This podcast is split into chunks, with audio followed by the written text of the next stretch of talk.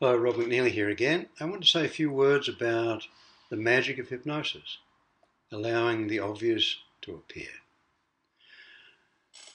I recall an interview of Alan Marshall, an Australian author who wrote I Can Jump Puddles, in which he noticed his granddaughters excitingly looking at some wildflowers growing near his house. He noticed the flowers and gave them their botanical name before he caught himself realizing that his naming had prevented him seeing the flowers like the children. He resolved to always attempt to see something as if for the first time.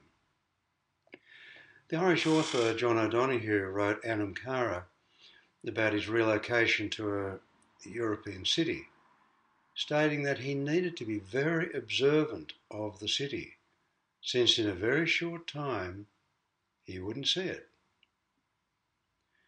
We humans can habitually look from a limited position, belief, or opinion, and so be literally blind to so much.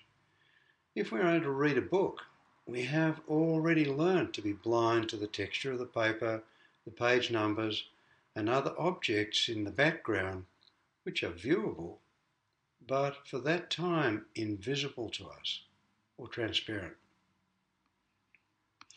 Many, there are many variations on the experience of hypnosis, and one experience can involve emotionally stepping back so we have the opportunity to allow what's there to appear, as if by magic at times, and then once we've seen it, we can wonder how we managed to not see it previously.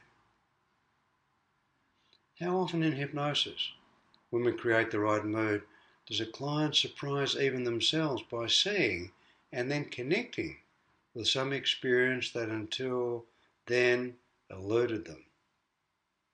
And what a joy to witness this eureka moment. Who was it that spoke about solutions being difficult to find? Not because they are deeply hidden, but because they are on the surface, right under our nose. So we look through them or past them. I personally am recurrently amazed at my ability to not see things that are there, things that are blatantly, embarrassingly obvious afterwards. Thanks.